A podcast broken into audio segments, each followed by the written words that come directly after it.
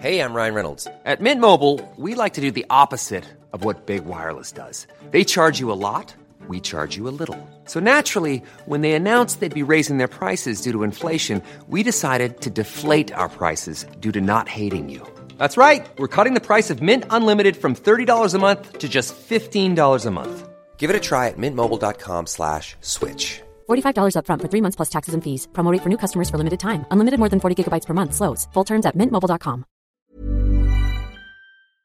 The Economist.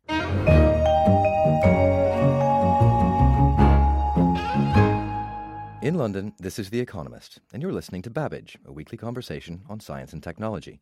I'm Jason Palmer, and I'm joined today by our environment correspondent, Miranda Johnson, and our science correspondent, Tim Cross. In this episode, we'll discuss a looming deadline ahead of December's climate talks in Paris and water on Mars and what that means. Uh, but first, Miranda, you've been endlessly talking about INDCs, all of these INDCs flowing in. Tell me, what are these things? So, um, INDC stands for Intended Nationally Determined Contribution, which is a fancy way of saying uh, pledge. And these INDCs, these pledges, are what countries are offering up ahead of the next round of UN climate change negotiations in Paris. Basically, the pledges say uh, what they're prepared to do to cut back on their greenhouse gas emissions, and they're supposed to have them all in by October the 1st. So they've been flooding in, and everybody's signing up to do what they think they're supposed to do, and and everything's going to be fine, right? Well, is anything to do with climate change ever fine? At the moment, it looks like what has been put on the table in these pledges uh, is not enough to hold global warming to 2 Celsius, just 2 Celsius, which is kind of the de facto goal of climate change negotiations. That's Uh, that's been the, the sort of the line for some time, and that's kind of slowly been becoming less and less plausible. Am I right? Yes, it's quite an arbitrary target. Some say that it essentially was kind of cherry picked out of reports in the 1970s and it was kind of a convenient political goal to get down on paper. It's a goal, uh, well, a limit that countries in 2010 all agreed to respect. Other groups actually want 1.5 Celsius of warming to be the maximum. But at the moment, uh, a new study has come in and says that the pledges that are on offer ahead of Paris are likely only to limit warming to 3.5 Celsius. So other things essentially need to be done. Sorry if I can just jump in. Presumably, that also assumes that people will actually meet the pledges because talk is rather cheap in these things, and a lot of the sort of hot air that goes into the atmosphere seems to come out of climate negotiations. See what you did there, Tim. we, we've we've had um, you know we've had lots of promises in the past that have been completely ignored as the countries have just sailed past them. I mean, do we think they might actually take these things seriously this time? There's- no way to force them to do it, is there? Well, so Paris is trying to establish a legal framework that will, in fact, set these targets uh, more in stone. You're absolutely right, though, with the Kyoto Protocol that was signed in 1997. Countries joined it and then subsequently didn't ratify it. Uh, the United States, for example. Everyone may not manage to do what they've offered to do, and uh, many developing countries and poorer countries have offered to cut back in ways that are contingent upon certain levels of funding from richer countries. Some of this, though, seems like it's been. I mean, we've had a very a simplified debate, so everybody can understand the, the terms of the debate, the, the two degree limit, and so on. And the the overwhelming evil player in the, in the drama has been carbon dioxide. But yes. but there's more than that that can be done if we if we move the focus away from just that. you could call it low hanging fruit, but it's sort of low hanging dirt in a way, if you think about it. Um, the there are short lived climate pollutants, uh, things like methane, things like black carbon, which we know as soot. That are incredibly warming. I think over a hundred year period, uh, methane is 25 times more warming than carbon dioxide. Um, but they don't last very long. Carbon dioxide lingers around in the air, you know, for sort of 500 years, keeps insulating, um, whereas these others disappear in far, far, far shorter time period. So why are they any danger at all? Why are they a problem? So essentially, they are problematic in terms of air quality. Soot, in particular, is a problem in the Arctic because it inhibits the albedo effect when it lands on ice. Um, the albedo effect is essentially uh, the fact that ice can reflect solar radiation back, um, and so helps cool the planet a little bit, um, or at least you know warms less. Um, But it can't do that if it's all covered in soot. exactly. So it we're inhibits literally that. darkening the poles Yeah. of our planet right yeah, now. yeah. So that's another another reason to try and mitigate against methane, soot, um, and hydrofluorocarbons.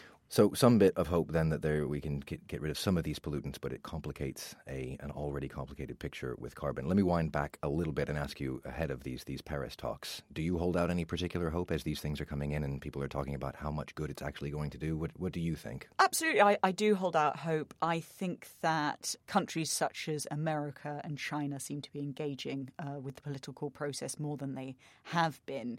We're not going to see a quick fix. We're not going to wake up on, you know, roughly the 15th of December and, and the world will be saved.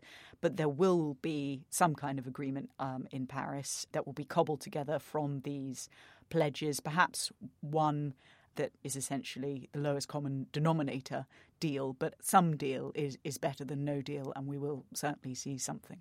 Right. Well, thanks for that, uh, Miranda and Tim. Over to you. We've been talking about burning through all of our resources here on Earth. What about resources on Mars? There's a story again this week about water on Mars, but I feel like maybe I've heard this story before. We kind of knew there was water there, right?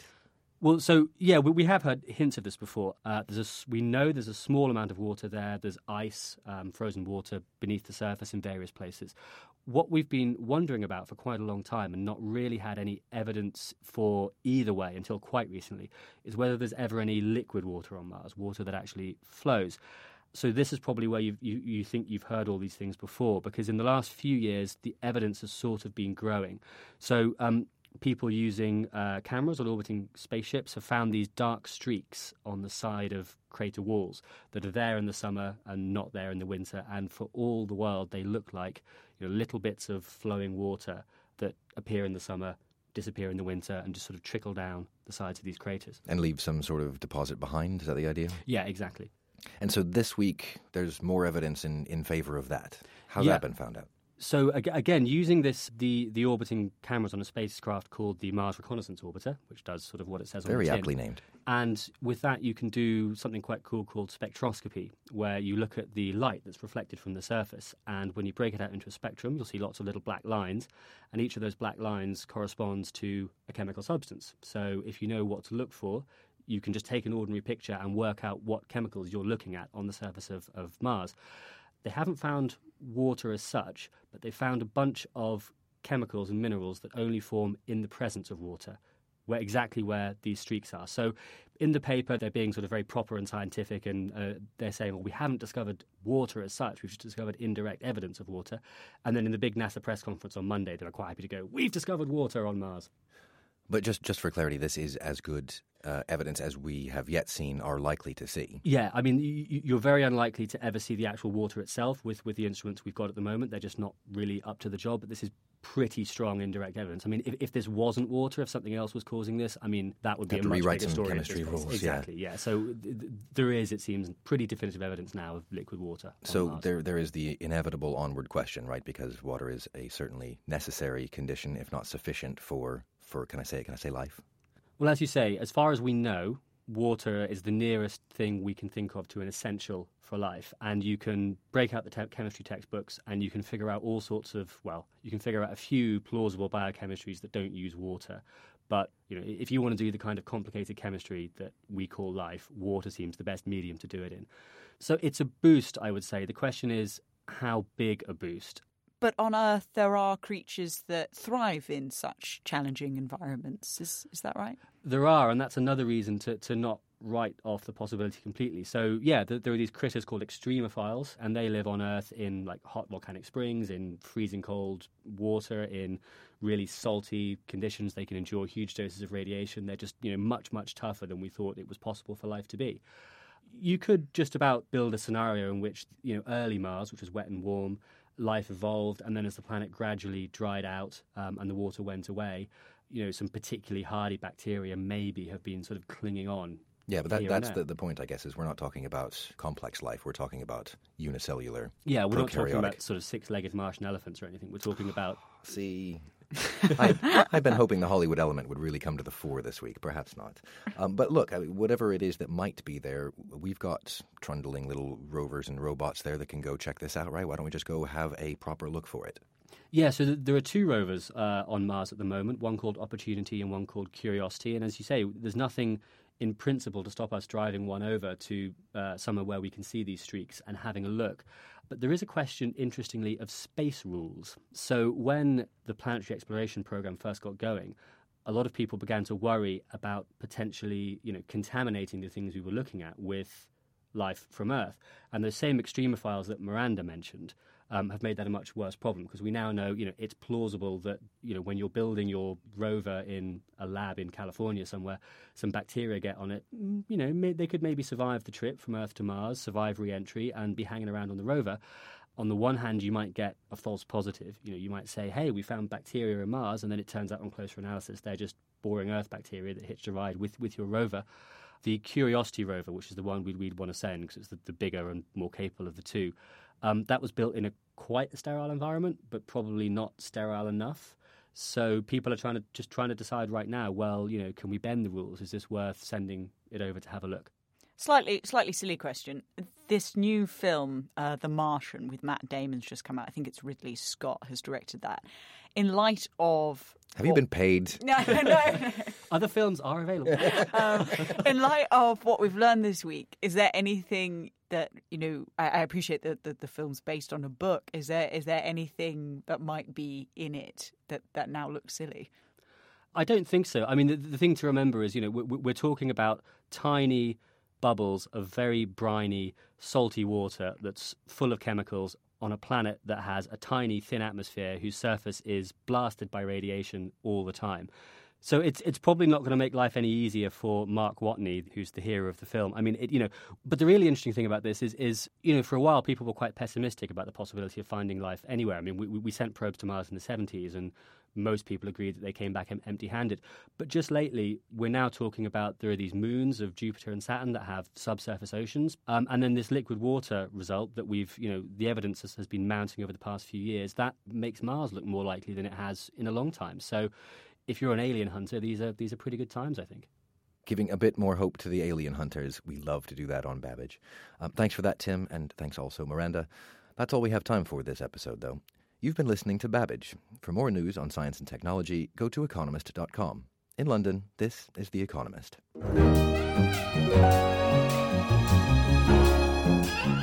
The Economist. Selling a little or a lot? Shopify helps you do your thing however you cha-ching. Shopify is the global commerce platform that helps you sell at every stage of your business. From the launch your online shop stage to the first real life store stage, all the way to the did we just hit a million orders stage. Shopify is there to help you grow. Shopify helps you turn browsers into buyers with the internet's best converting checkout. 36% better on average compared to other leading commerce platforms because businesses that grow grow with Shopify. Get a $1 per month trial period at shopify.com/work. shopify.com/work.